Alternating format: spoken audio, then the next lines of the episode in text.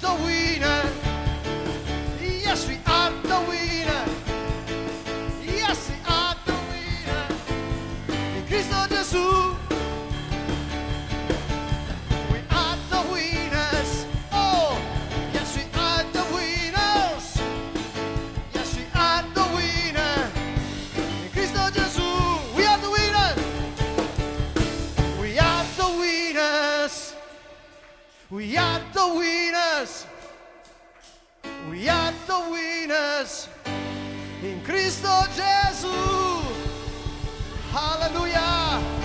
Siamo più che vincitori. Alleluia. Yeshua. Yeshua. Alleluia. Libera il tuo spirito. Libera il tuo spirito. Alza la tua lode. Alleluia.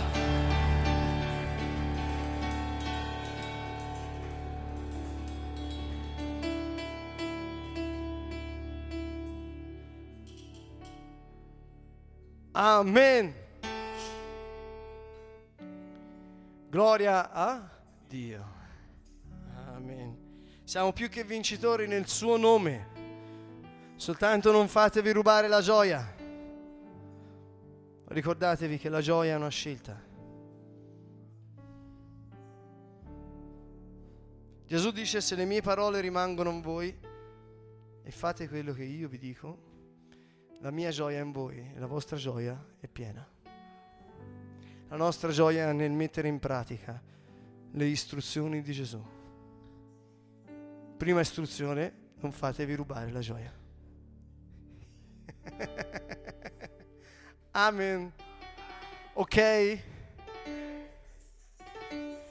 Buonasera a tutti dal Canto Nuovo di Siena, ancora insieme per una ulteriore sessione di questo ciclo sulla testimonianza. Dopo che abbiamo parlato lungamente della fede, della preghiera, chiudiamo questo anno sulle onde della testimonianza. Ancora questa sera altre due sessioni per concludere questo ulteriore argomento. Intanto vogliamo salutare tutti i nostri amici che ci stanno seguendo dall'estero, molto numerosi, persone di ogni lingua, di ogni nazione, in particolar modo sappiamo dalla Slovacchia, dalla Polonia, un po' da tutta l'Europa, dagli Stati Uniti, dall'Africa e noi vi salutiamo con un grande affetto. Siamo reduci da grandi vittorie in Europa, abbiamo appena concluso la settimana scorsa un vittorioso concerto in Slovacchia, di cui eh, appunto presto avremo anche immagini disponibili sul nostro sito e quindi eh, potrete vedere con quanta forza e con quanta gioia questo concerto ha potuto spandere la lode e la parola del Signore. Dunque un tempo favorevole per la testimonianza. Questo è quello che stasera vi voglio eh, dire e anche vi voglio parlare appunto della Chiesa e la testimonianza. Ehm, per coloro che hanno fatto sessioni e la scuola sul Regno dei Cieli sanno che cosa intendiamo dire per Chiesa quando parliamo di Chiesa. Certamente non ci riferiamo alle chiese eh, istituzionali, le organizzazioni che sussistono in tutto il mondo ormai, ma noi intendiamo parlare di quel cerchio di persone, parlo di cerchio perché me li vedo tutti intorno a Gesù, me compreso e quelli che sono qui con noi, eh, stretti intorno al capo, formando il suo corpo sulla terra per poter rappresentare il suo regno. I più stretti amici intorno a lui che conoscono la mente e il cuore del re per poter dire a tutti eh, quali siano i suoi pensieri, i suoi desideri e poterne essere esempio per gli altri, dato che il Re vive in noi. La Chiesa è appunto l'insieme di coloro che hanno dato la loro vita per il Signore, perché il Signore è diventato la loro vita. Certamente chi non ha fatto questo non fa parte della Chiesa, mi sento di dirlo uh, a pieni polmoni, nemmeno a piena bocca, ma è così perché è una cosa seria, molto seria.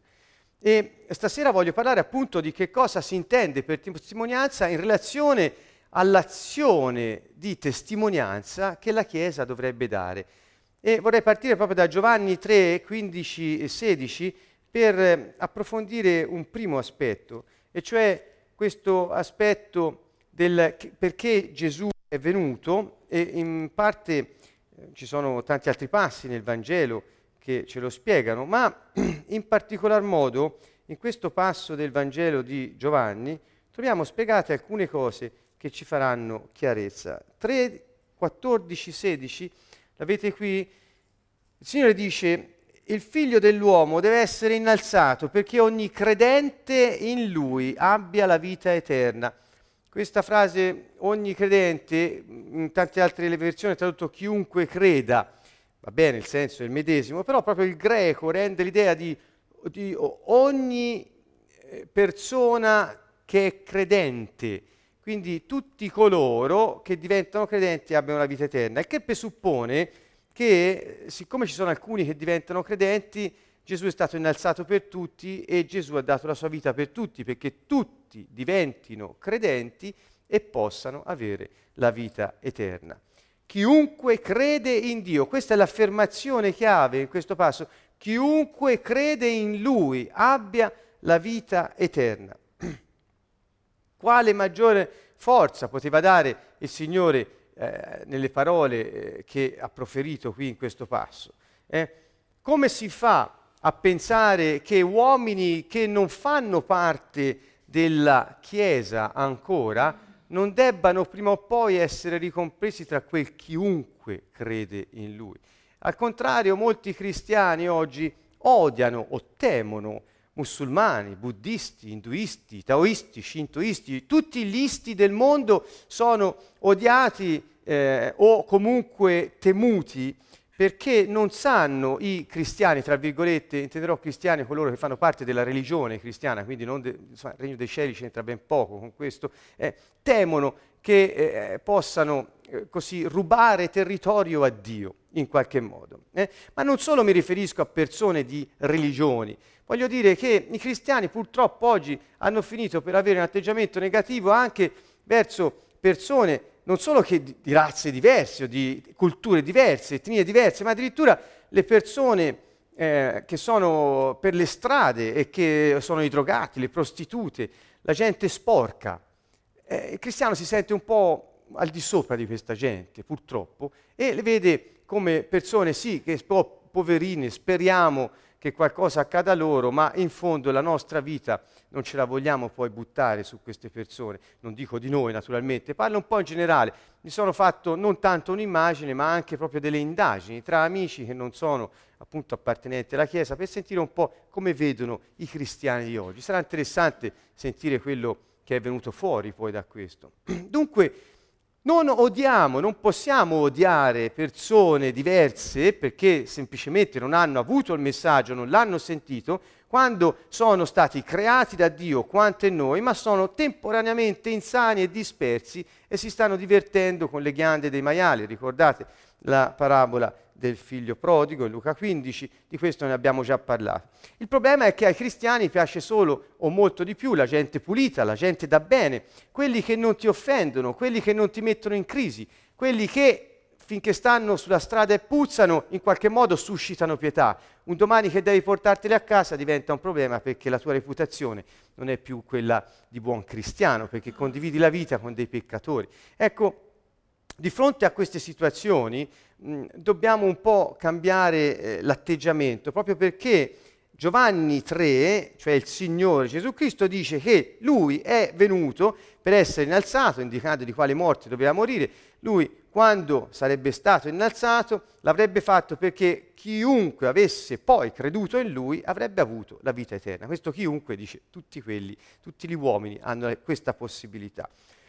Quindi Dio ha amato, vedete il mondo, verso 16, Dio ha tanto amato il mondo da dare il suo figlio unigenito perché ogni credente in lui non muoia, ma abbia la vita eterna. Ancora ripete questo concetto che è molto forte, quindi guardate bene. Lui dice ogni, ogni credente in me avrà la vita eterna, dice Dio ha tanto amato il mondo da dare il suo figlio unigenito perché ognuno di quelli che stanno nel mondo credendo possa avere la vita eterna eh, credendo in lui. Quindi Dio ha tanto amato il mondo da dare il suo unico figlio. Questo dunque è l'incarico di Gesù Cristo da parte del Padre di venire nel mondo prendendo carne, diventando simile agli uomini e far sì che gli uomini potessero sapere che Dio li ama e far sì che gli uomini possano a loro volta amare Dio. Innanzitutto questo è un concetto, diciamo, a doppio senso di circolazione, quindi l'incarico di Gesù è un incarico importante. L'incarico prevedeva che il mondo credesse nel Padre che lo aveva mandato e credendo in lui potesse avere la vita eterna, perché aveva saputo che il Padre lo amava. Questo era l'incarico di Gesù. Dunque per credere nel Padre, credere in Lui che il Padre ha mandato, e Lui dice chi crede in me crede nel Padre, chi accoglie me accoglie il Padre, credere in Lui eh, non è una cosa semplice per chi non ha questa fede, e cioè occorre che diversi ingredienti vengano insieme per poter suscitare fede in Gesù Cristo e nel Padre. Prima di tutto la prova, eh? la gente ha bisogno di prove dell'esistenza di questo regno, della presenza di questo regno su questa terra, del funzionamento, dell'efficacia di questo regno su questa terra. Prova Cari amici, nessuno può credere ad una versione di fatti se non attraverso le prove. Quindi qui siamo di fronte a gente incredula, gente non credente e non pensiate che i non credenti siano solo le prostitute o siano i drogati, via, non ci lasciamo. I non credenti oggi stanno nelle chiese, mi dispiace doverlo dire, ma è così, perché se sono invece, pensano di essere credenti, molti sono ipocriti, il che vuol dire non credenti, perché chi crede ha dato la sua vita al Signore, lo ripeto, e non si fanno barzellette con il Signore. Quindi c'è bisogno di dare prova. Per dare prova dobbiamo avere una vita coerente con quello in cui crediamo, dobbiamo avere uno stile di vita come Gesù Cristo ci ha detto di avere, perché vedendo noi vedano Lui. Quindi la prova si dà col nostro stile di vita e con atti di potenza. Atti di potenza, perché quando noi si parla le cose accadano. Questo è il modo in cui funziona Dio. Lui disse e tutto fu fatto, mandò la sua parola perché tutto venisse in esistenza. Quindi la prova. Poi non basta, occorre suscitare nelle persone il desiderio di credere in Dio e nel suo regno, in questo, in questo sistema che lui è venuto a portare. Quindi, oltre a, la, a dare la prova, il, eh, ehm, il, cittadino del regno dei cieli è, è chiamato proprio a suscitare il desiderio in coloro che sono nel mondo di credere in questo Padre che li ha amati e che ha mandato la sua prova vivente, Gesù Cristo, per convincerli di questo. E terzo anche, occorre che le persone abbiano un senso di beneficio, e cioè se uno deve credere in un sistema, in un regno, in una potenza di influenza della vita su questo pianeta e in una giustizia che sta al di sopra di tutti, occorre che sappia e che abbia la prova e il desiderio di vedere che poi che ha un beneficio nel poter accettare questo sistema.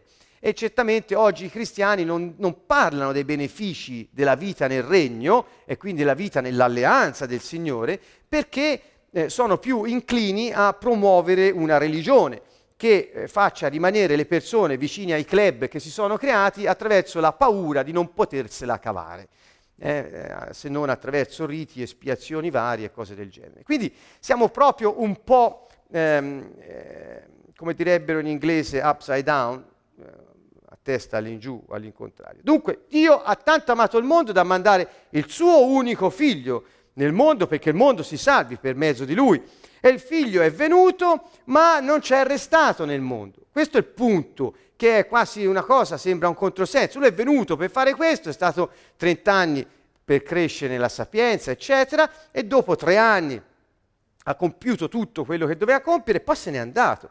Quindi per dimostrare l'amore di Dio per il mondo, aveva un programma.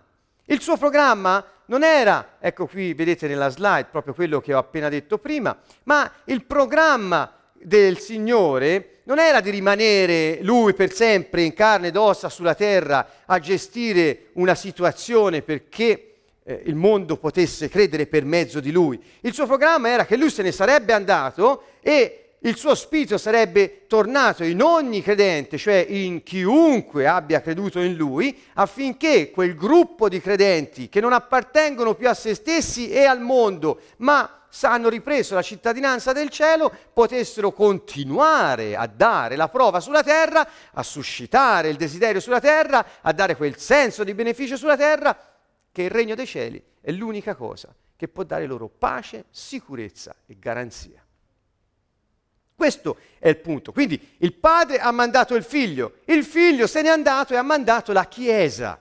Noi dobbiamo capire questa staffetta che c'è stata per capire che ci stiamo a fare noi, qual è il senso della nostra eh, presenza su questo eh, pianeta e di cosa voglia dire l'incarico della Chiesa. Quindi Gesù aveva questo, questo, questo programma, creare un gruppo di persone che avrebbe fatto per Dio quello che lui aveva fatto per il Padre, e cioè avrebbe dato prova al mondo che il Padre ama il mondo.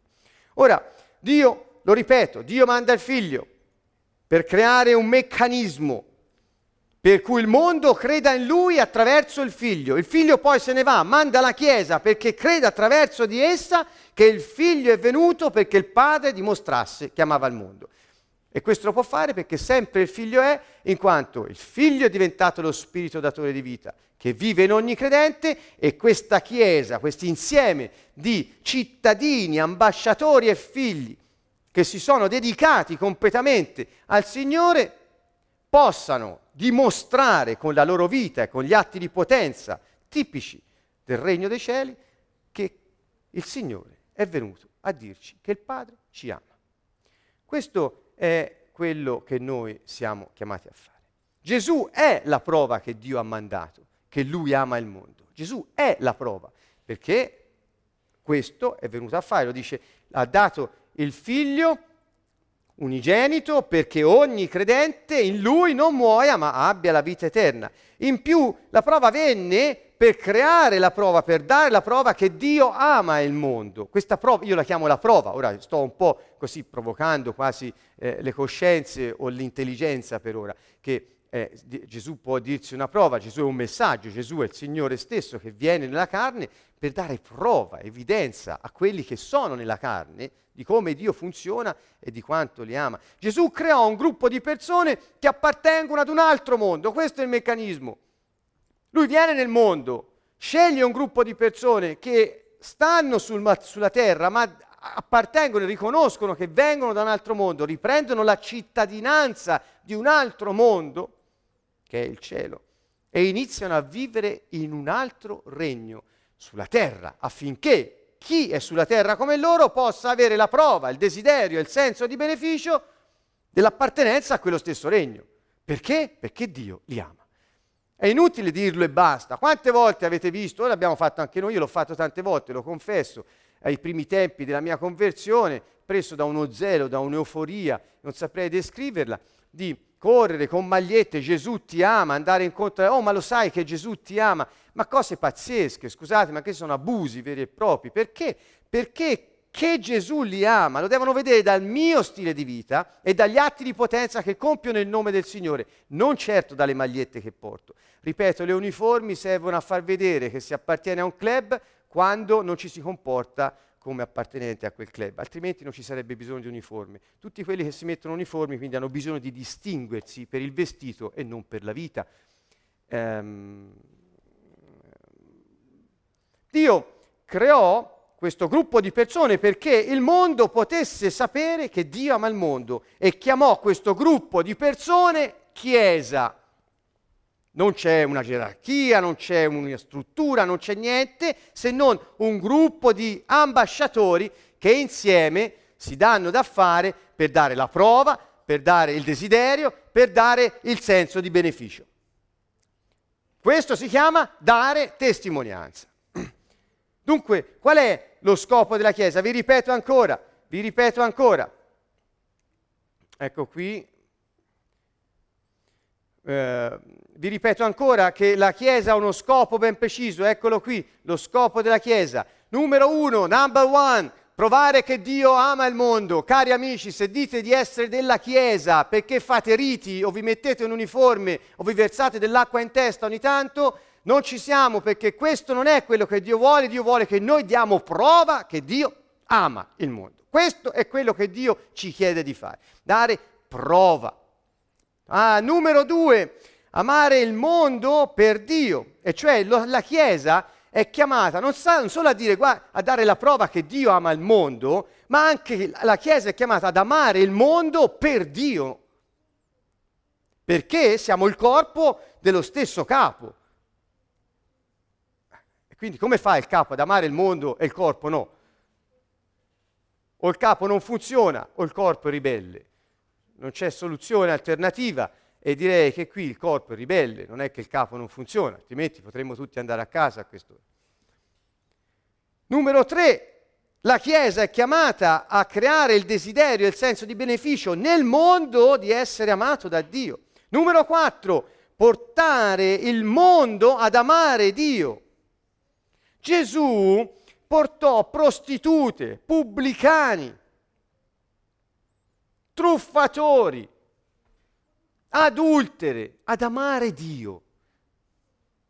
Cioè lui è venuto a fare questo, aveva, l'avevano accusato di questo, di passare la sua vita con gente non da bene, non gente per bene, ma lui era venuto a fare questo. Dice io sono venuto per i malati, io sono venuto per quelli che sono persi, non sono venuto per quelli che si dicono giusti.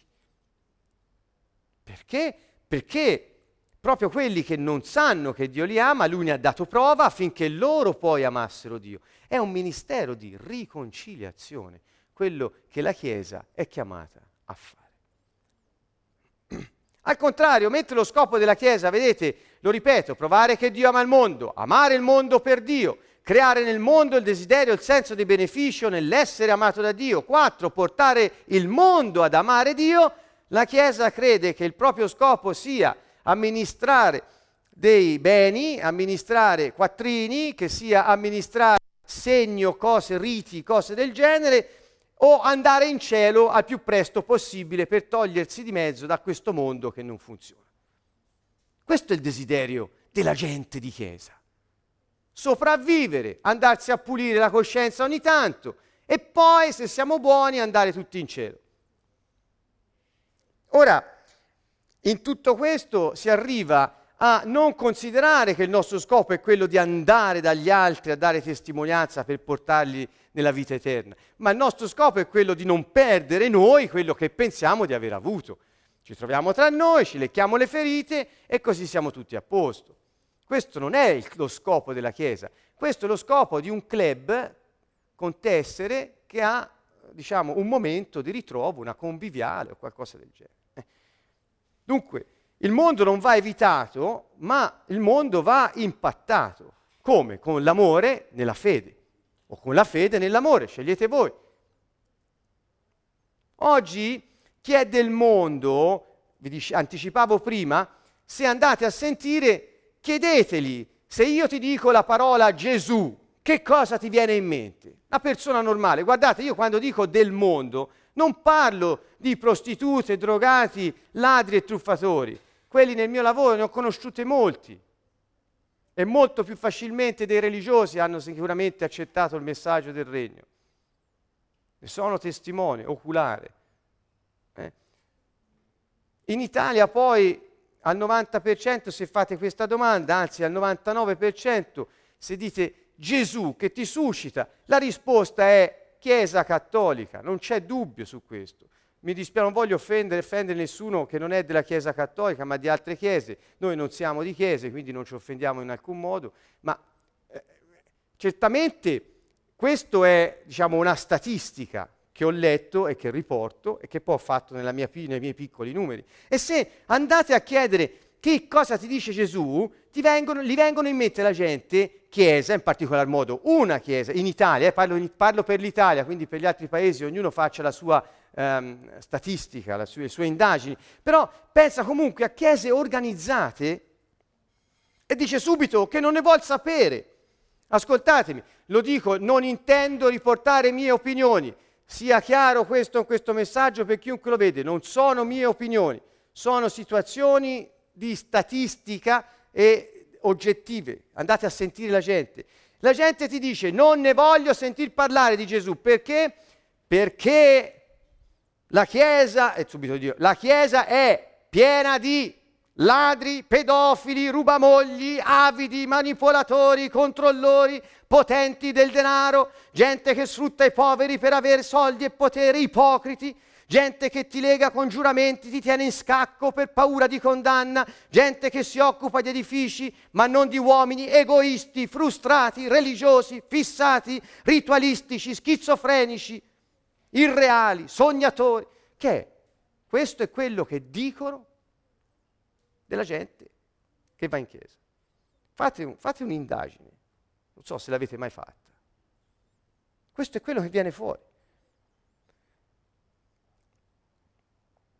Tempo fa su Facebook, quindi è accessibile a tutti, girava un video e mi colpì moltissimo perché stavo già allora chiedendomi il senso della testimonianza. E mi, e mi domandavo, ma qui ci sono milioni di persone che dicono di appartenere alla Chiesa, ma dov'è questa Chiesa? Che si sta facendo? E mi guardavo intorno e cominciavo a chiedere, queste cose che vi ho detto sono le cose che mi hanno detto che pensano delle chiese, della gente che va in chiesa.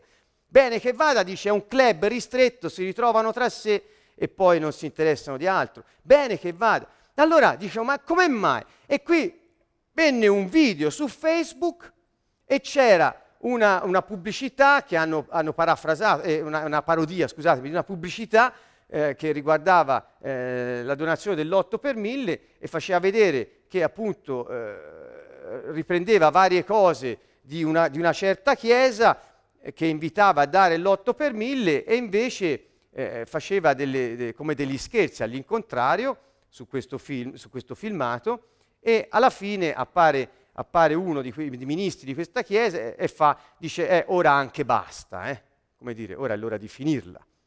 Io mi sono domandato, ma il mondo ha questa idea? Erano livornesi, perché loro fanno sempre questi scherzi, i livornesi un po' hanno eh, nel sangue questa vena umoristica, e loro dicevano, ora anche basta, eh? Faceva questo film. Cioè, che voleva dire? Che il mondo ha quest'idea della Chiesa, delle chiese, una cosa organizzata per truffare la gente.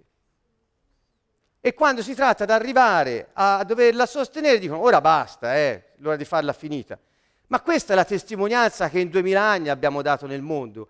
Questo è l'amore che abbiamo f- suscitato negli altri per Dio. Questa è l'idea di quanto Dio li ama che noi abbiamo passato come Chiesa. Capito? Non bisogna mettersi una mano davanti agli occhi, bisogna guardare i risultati oggettivi che ci sono in giro e capire c'è qualcosa che non va giustamente hanno scambiato il regno per la religione, per cui alla fine le cose non funzionano. Quindi oggi c'è bisogno dunque di rieducare le persone a conoscere il loro scopo, a raggiungere, in area. A maggior ragione quando uno dice di appartenere alla Chiesa, eh, la prima domanda è da fargli la tua vita appartiene a te stesso o appartiene al Signore? E poi c'è da rieducarli al messaggio del regno, da fargli capire come devono parlare agli altri e qual è il loro scopo, come, te, che testimonianza devono dare. Il padre ha tanto amato il mondo da dare il suo figlio, il figlio ha tanto amato il mondo da mandare la sua chiesa. E la sua chiesa deve tanto amare il mondo da suscitare il desiderio nel mondo, il senso di beneficio nel mondo, di sapere quanto Dio lo ama e di amarlo a sua volta. Questo è il nostro compito. E invece che facciamo? Suscitiamo video, video e, e, e, altre situazioni che non fanno altro che eh, così dire il contrario di quello che si afferma. Ecco, questo è ora anche basta è, è quella frase che era in questo video, io l'ho voluta immortalare così in questa slide perché ve ne ricordiate, un giorno forse lo rivedrete girare, era piuttosto esplicativo è, è un sintomo, capito? L'ho preso perché fa, è un sintomo. Uh, dunque, mondo, questa parola di cui ho già parlato abbondantemente, che cosa vuol dire? La parola mondo è una parola molto, uh, diciamo, uh, densa di significati e mh, mm, la parola mondo vuol dire ordine e buon ordine. Guardate, al primo punto, ordine. Il mondo è un ordine. Cosmos in greco, quando Qui Gesù parlava di mondo, parlava di cosmos. La parola greca usata è cosmos. Secondo punto vuol dire convenienza, decoro, gravità, decenza, dignità, contegno, disciplina. Ancora poi abbiamo altri significati che sono ordinamento, apparecchio e costituzione, ornamento, universo, ordine mondiale, terra, uomini, cose mondane.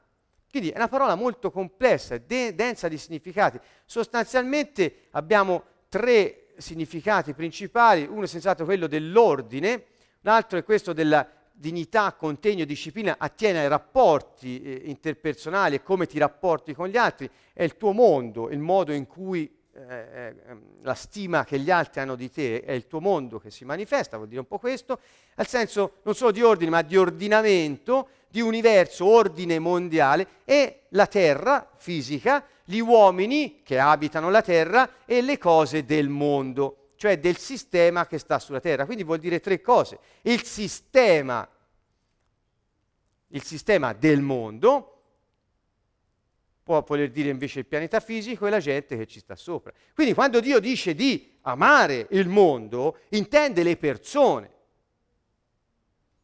che sono uscite da Lui. Lo so che questa frase suscita molte polemiche, ma figli sono, figli sono, perché sono usciti dalla stessa sorgente. Non pensiamo mica che Dio non ha voluto quella gente lì. Quindi Dio ha amato il mondo da dare il figlio e noi ci fanno schifo perché non sono credenti. Ma è possibile questa cosa? Può voler dire terra, dobbiamo amare la terra, sì, certamente, la terra è neutra. Il problema è il sistema che, che, regola la vita degli uomini del mondo sopra la terra, che è un sistema che non è quello che Dio aveva preordinato fin dall'inizio, fin dalla creazione del mondo, dice Dio aveva predisposto che noi avessimo il regno. Lui aveva creato un sistema sulla terra che funzionasse, era il sistema dell'Eden, nel giardino, quando mise Adamo a coltivare, a proteggere, a dominare su tutto ciò che era stato creato. Quello era il mondo creato da Dio per regolare la vita sulla terra. Quel sistema regale dato all'uomo, quella delega regale data all'uomo. Ma dopo l'uomo ha abdicato e ha ceduto il dominio a Satana che ha stabilito sulla terra un altro sistema chiamato mondo, e cioè sono quegli altri, quegli altri passi dove nella Bibbia siamo invitati a non amare il mondo. Quindi noi non dobbiamo amare i sistemi umani, terreni, diabolici, inventati per poter tenere gli uomini sotto scacco da parte del demonio, ma siamo chiamati ad amare la gente che abita sulla terra, la terra stessa, come la terra ci è stata data perché noi potessimo esprimere la nostra natura. Ecco perché Dio dice ho amato il mondo, però dice poi non lo devi amare perché il mondo è perverso, è diabolico. Ma l'ordine satanico è diabolico, ma la gente che ci sta sopra no, cari amici.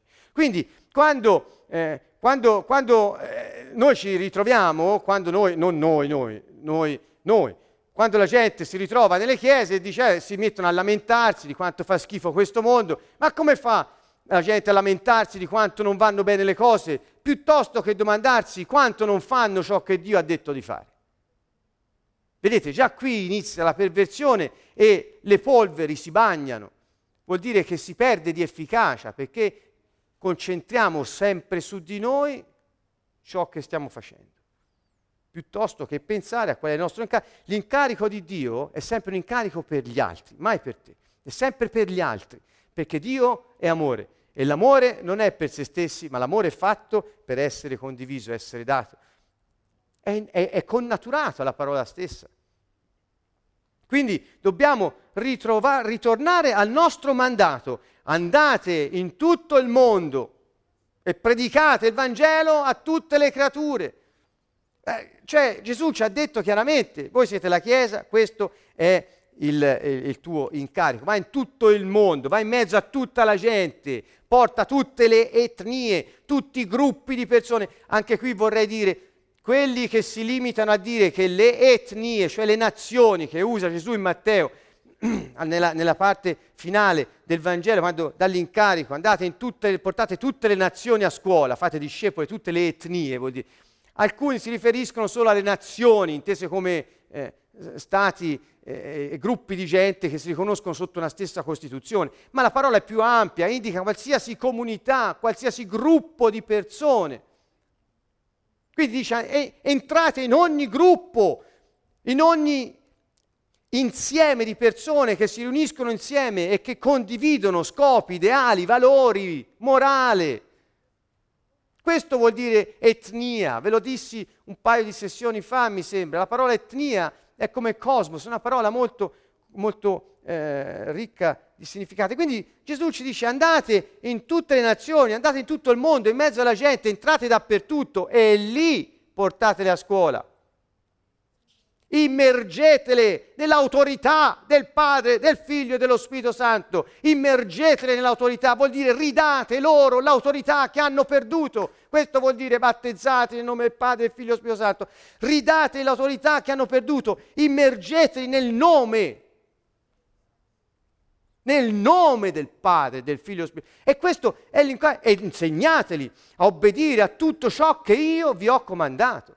Questo è il nostro incarico. Che ne abbiamo fatto?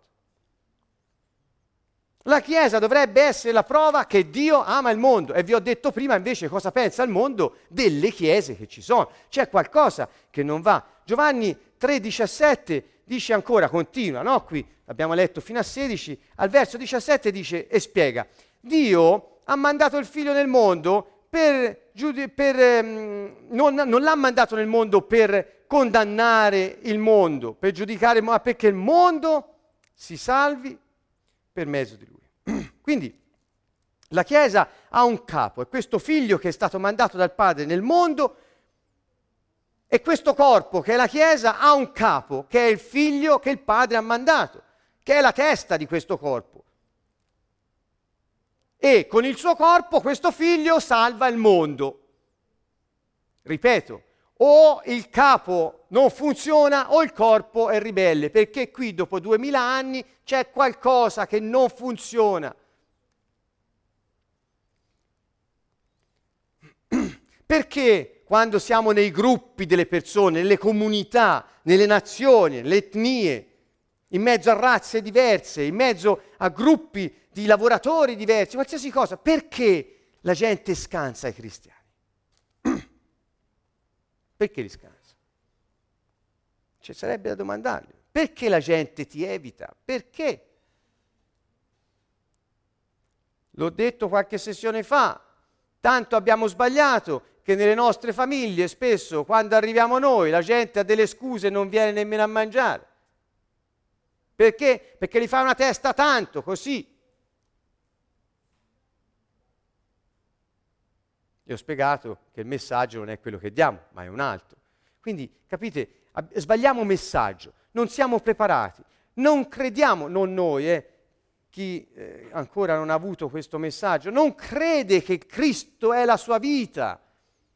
L'ho spiegato ai miei amici studenti slovacchi in questi giorni a Gilina, durante la scuola ultima che abbiamo fatto questo fine settimana.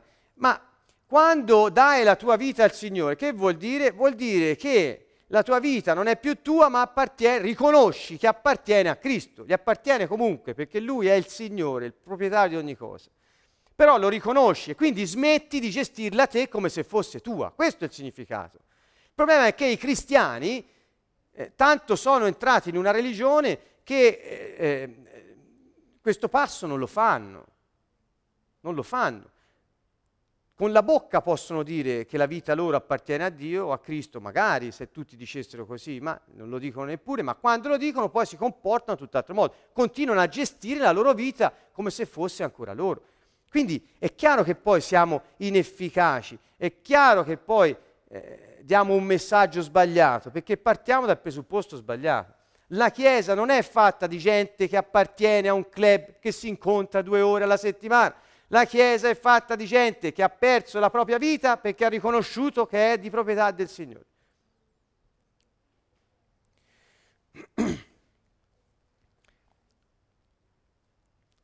In Italia abbiamo un grosso problema, e lo ripeto perché se mai qualcuno che non è italiano vuole venire qui, ecco, sappia qual è l'ambiente. Eh, eh, siamo, no, non, è, non c'è nemmeno poi tanto questo aspetto, sì c'è questo aspetto di considerare chi non è credente un po', eh, eh, almeno io l'ho visto e l'ho fatto, eh, i primi tempi della mia conversione, eh, non di non andare verso lui, ma con un messaggio sbagliato perché consideravi loro nemmeno eh, provenienti dallo stesso padre, questo era l'insegnamento che avevamo ricevuto, eh, che ti porta a, a, separarti da tutti. Perché, ma qui in Italia abbiamo questo problema siamo completamente, siamo in senso generale, i cristiani sono completamente inefficaci perché vanno nel mondo, ascoltate bene, eh, non per amarlo.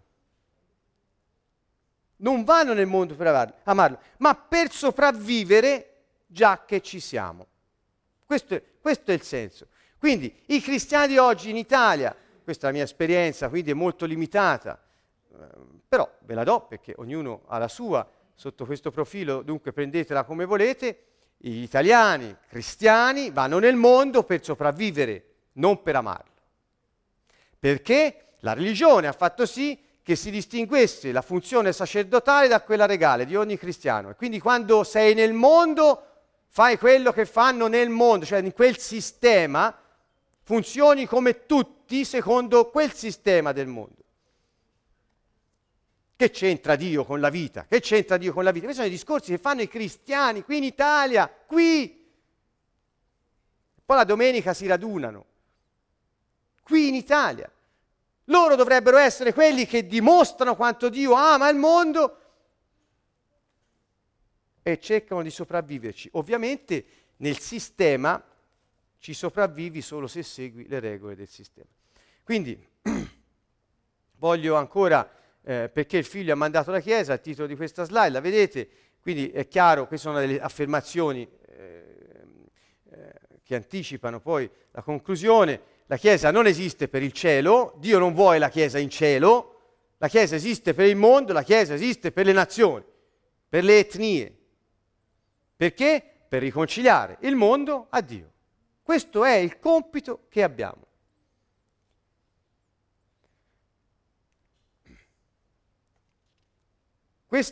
Quest'idea della riconciliazione, lo ripeto, fa parte di quel programma che Gesù eh, proclamò all'ultimo quando disse andate in tutte le nazioni, portatele a scuola, insegnatele a fare, eccetera. Da tutte le parti è detto che Gesù è venuto a riportare i figli al padre, il padre ai figli, eccetera. Quindi a restaurare una relazione, non a portare una religione. Questo l'abbiamo detto mille volte, lo ribadiamo sempre.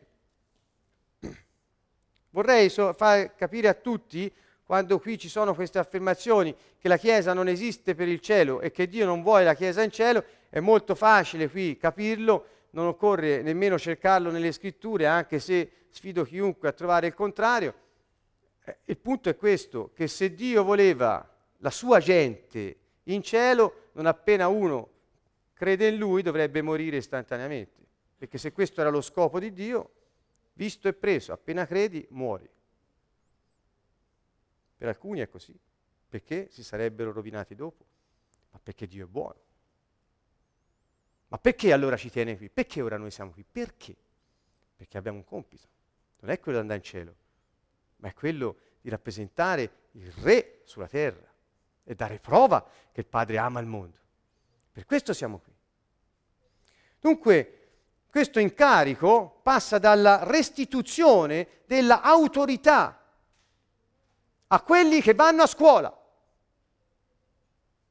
Portate a scuola tutti i gruppi di persone e poi immergeteli nell'autorità di Dio, ridateli l'autorità e poi insegnateli a, a, fare quello che io vi ho detto perché facciano la mia volontà, non la loro. Questo è quello che dobbiamo fare. Dunque i peccatori, la gente non credente non sono nemici di Dio. Non dobbiamo temere che vengano a rubare il territorio, che crescono e soffocano il cristianesimo. Il cristianesimo è diventata una religione. Noi dobbiamo portare il messaggio del regno di un altro paese. Ogni persona non credente viene dallo stesso padre e se viene dallo stesso padre è figlio. Sì, lo so, ci hanno insegnato, c'è scritto. Ma la sorgente è quella. Qui il nostro compito è quello di andare a cercare e riportarli.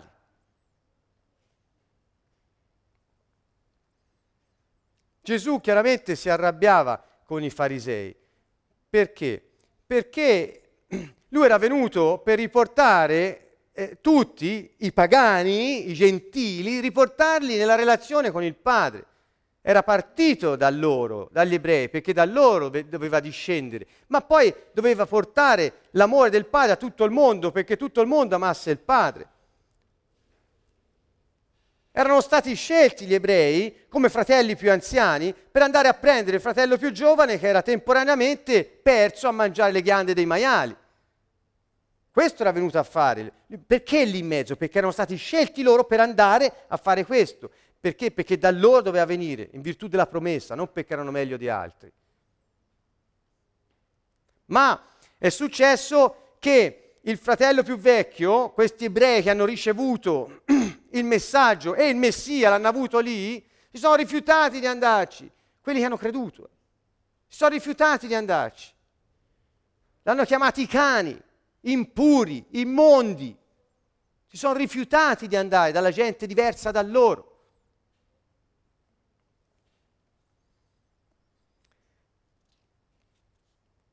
Il problema è che mentre Gesù era venuto a convincere questi fratelli più anziani di andare da quelli più giovani temporaneamente dispersi, i farisei convincevano i fratelli più anziani che quelli che non erano come loro erano da evitare perché erano sudici, impuri pericolosi.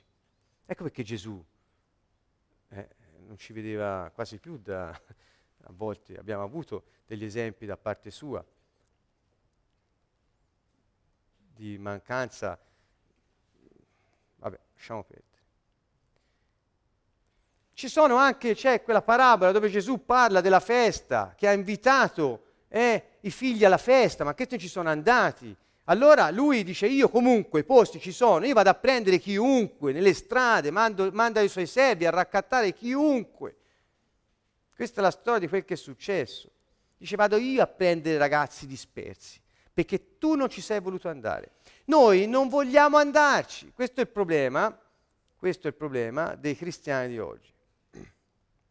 Quindi ecco perché Gesù pianse su Gerusalemme perché Gerusalemme aveva avuto il messaggio, aveva avuto l'incarico, in virtù della promessa aveva ricevuto per primo l'incarico per andare dai, dai fratelli dispersi. Lo ha rifiutato a causa della religione.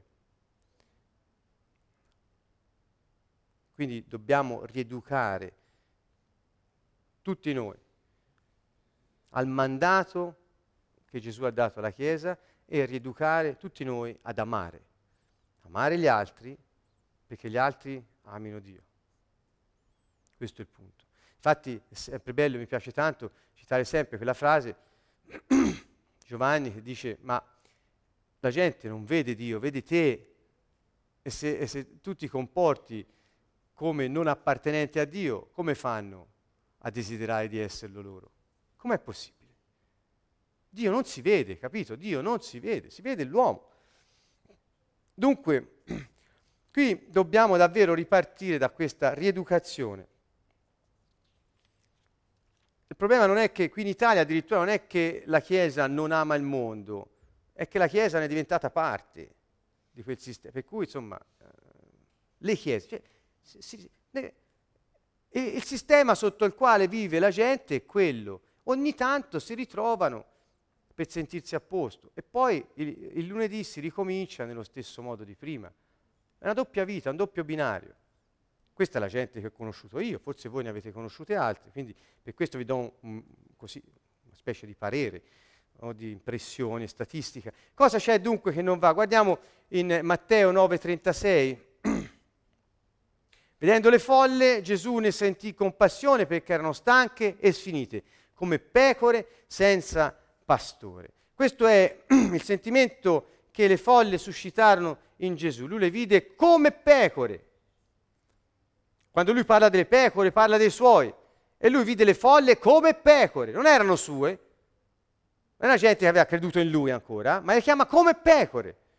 E non avevano pastore, non avevano leader, non avevano gente che li portava a conoscere la verità e ad essere istruiti nella legge del Signore, per cui erano stanche, sfinite.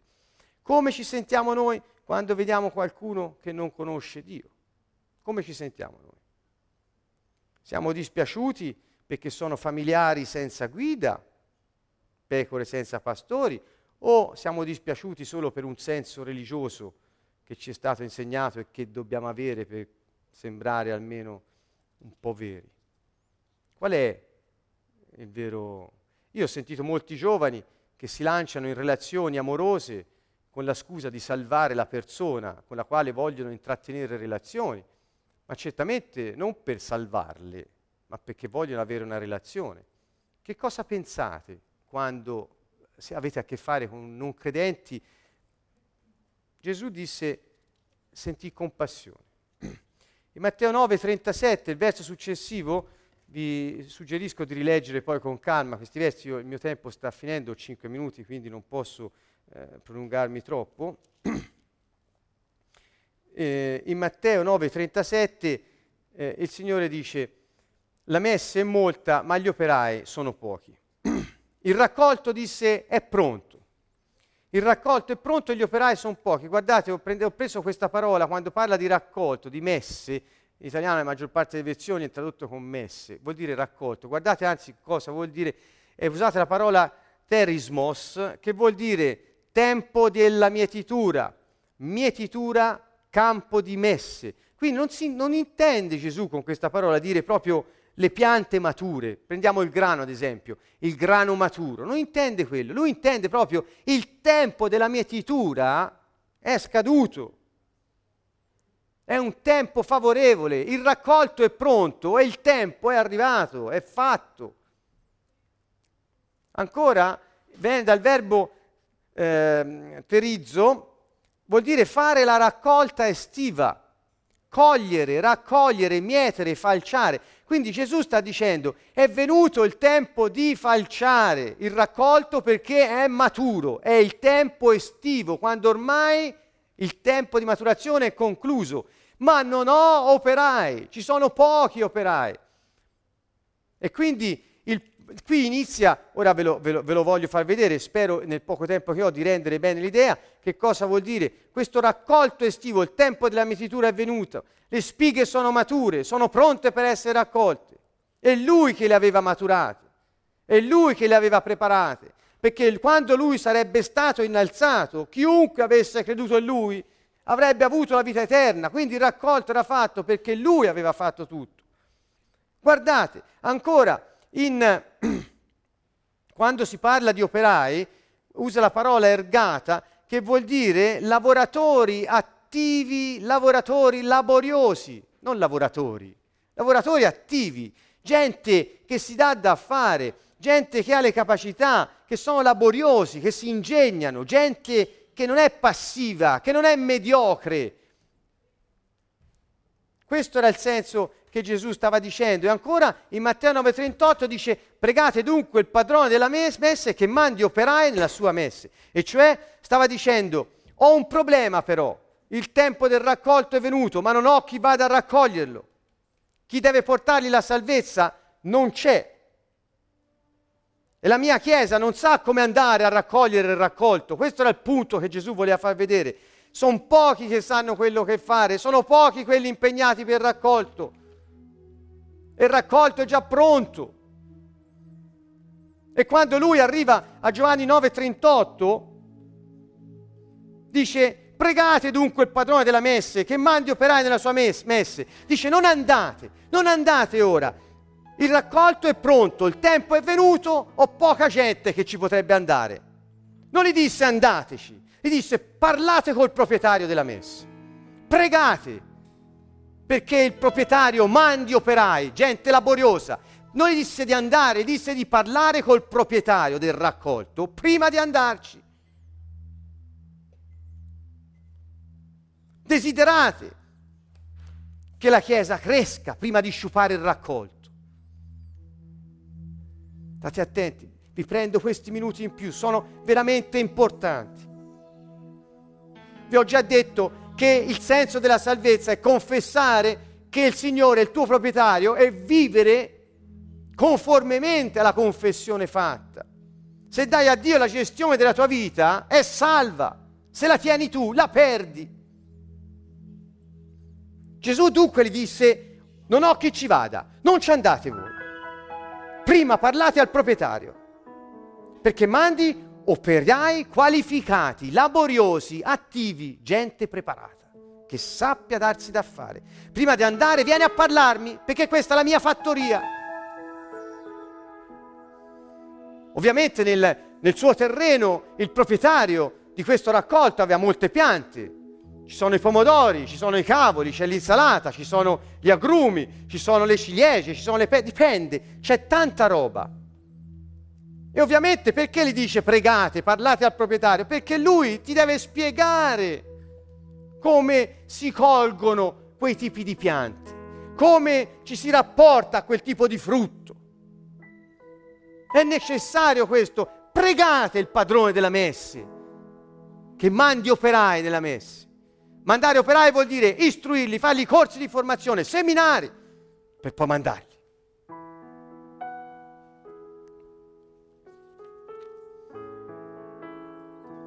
Oggi le varie verdure, i vari frutti, i vari, eh, sono le etnie, sono i gruppi di persone. Pomodori sono i medici, i limoni gli avvocati, l'uva sono i giovani. Che ne so? Se non conosci e non ami il frutto che devi cogliere, lo distruggi. Se sei allergico ai pomodori, me lo spieghi come fai ad andare a raccogliere i pomodori? È impossibile. Che fai quindi? Lo distruggi perché prima te ne disfai, meglio stai. E lui disse, parlate a me prima di andarci, perché se te non sei per i pomodori, io non ti manderò a distruggere i pomodori. Pietro, non ti manderò a distruggere i gentili, perché odi i gentili. Non sei fatto per loro, non ci andrai. Aveva bisogno di noleggiarlo per un paio di giorni e lo mandò da Cornelio perché Cornelio aveva pregato. Paolo non era pronto ancora. Qui ci mandò Pietro perché non aveva di meglio. Ma poi ha finito. Quando Dio non ti manda in qualche gruppo, in qualche etnia, è perché sta proteggendo la gente dove tu vorresti andare da te. Perché se no la distruggi. Noi la chiamiamo testimonianza, Dio la chiama distruzione. Quindi lui dice parlate al padrone prima di andare, fermi tutti. Il raccolto è pronto, ma non andare. Va prima dal proprietario, parlali, lascia che ti spieghi come puoi fare il raccolto di quei frutti specifici e aspetta che lui ti mandi. Ti manda dopo averti dato le istruzioni. Se hai ragazzi con tatuaggi e piercing tra le mani, non posso andare io. Ti rendi conto? Che cosa gli dico io? Non ti fare tatuaggi, non ti fare piercing. Dopo un'ora sono spariti tutti. Ci vuole uno con tatuaggi e piercing che ami quei frutti per raccoglierli. Eh. Perché siamo finiti in Slovacchia? Ma ve lo domandate perché? Perché nel sangue abbiamo sangue slavo. Io e lui abbiamo una famiglia di sangue slavo, da parte di madre.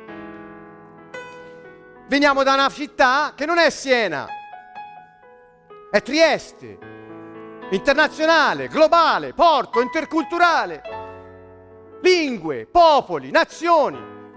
Perché? Perché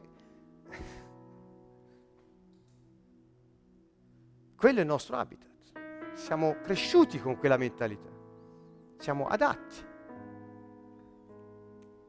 Pietro, stai a Gerusalemme, non, non, non andare tanto a giro, perché sennò distruggi tutto.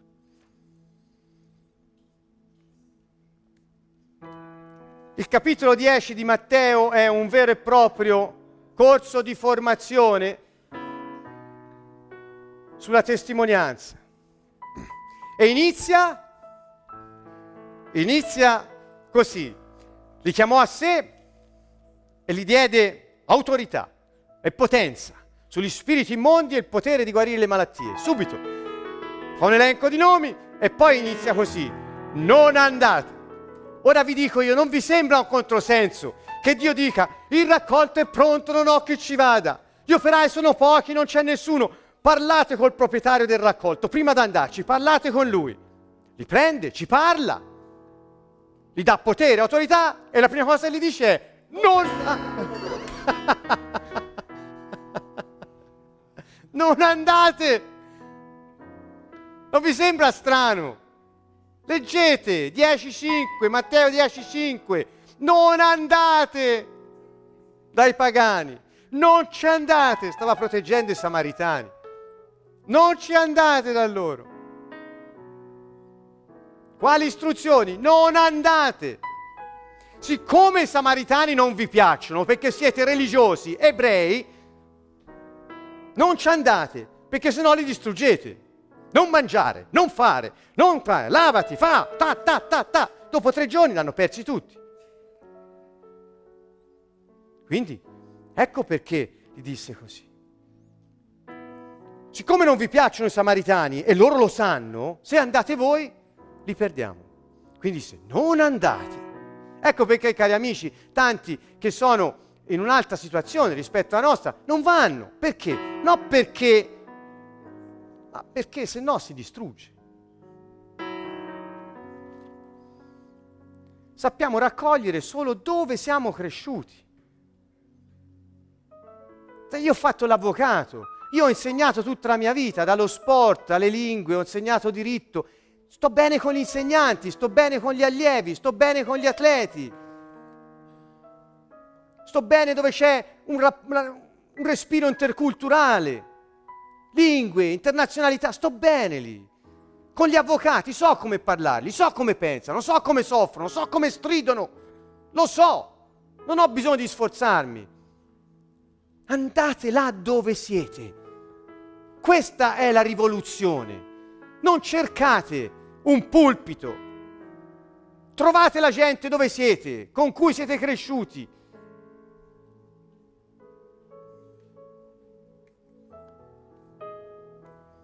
Gli disse, andate tra quelli per cui siete in grado di portare il messaggio.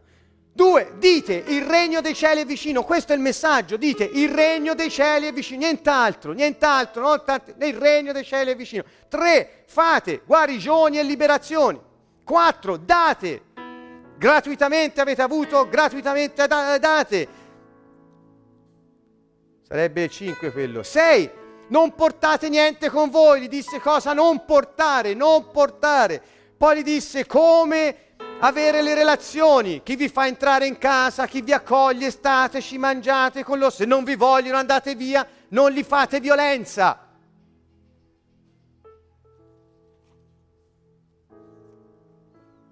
Otto. Siate dunque come pecore in mezzo ai lupi, come serpenti e come le colombe. Ricordate, questo era un altro...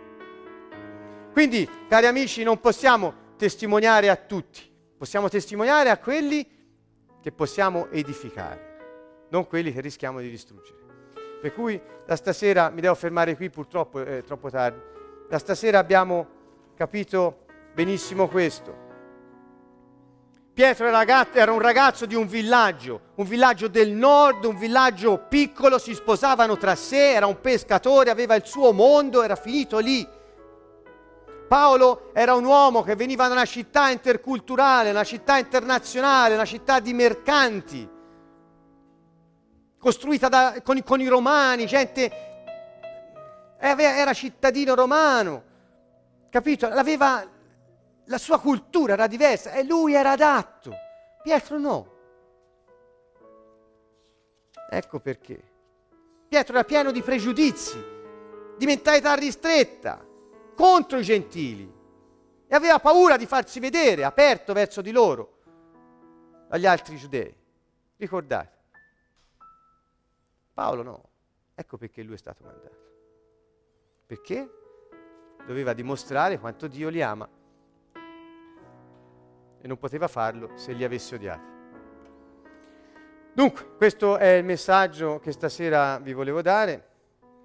Cosa deve fare la Chiesa e come farlo, secondo le istruzioni. Leggete Matteo 10, è un bel corso di formazione per come testimoniare. Non dovete sforzarvi. Un ciliegio non si sforza di fare le ciliegie. Questo vi sto dicendo dovrebbe togliere da noi la pressione di dover diventare in grado di infilarsi in certi ambienti. È pressione. No, Gesù dice, non andate, andate piuttosto di qua dove potete essere efficaci. Il Signore vi toglie la pressione da addosso perché possiate rappresentarlo con efficacia. Dunque anche stasera ci lasciamo con questo messaggio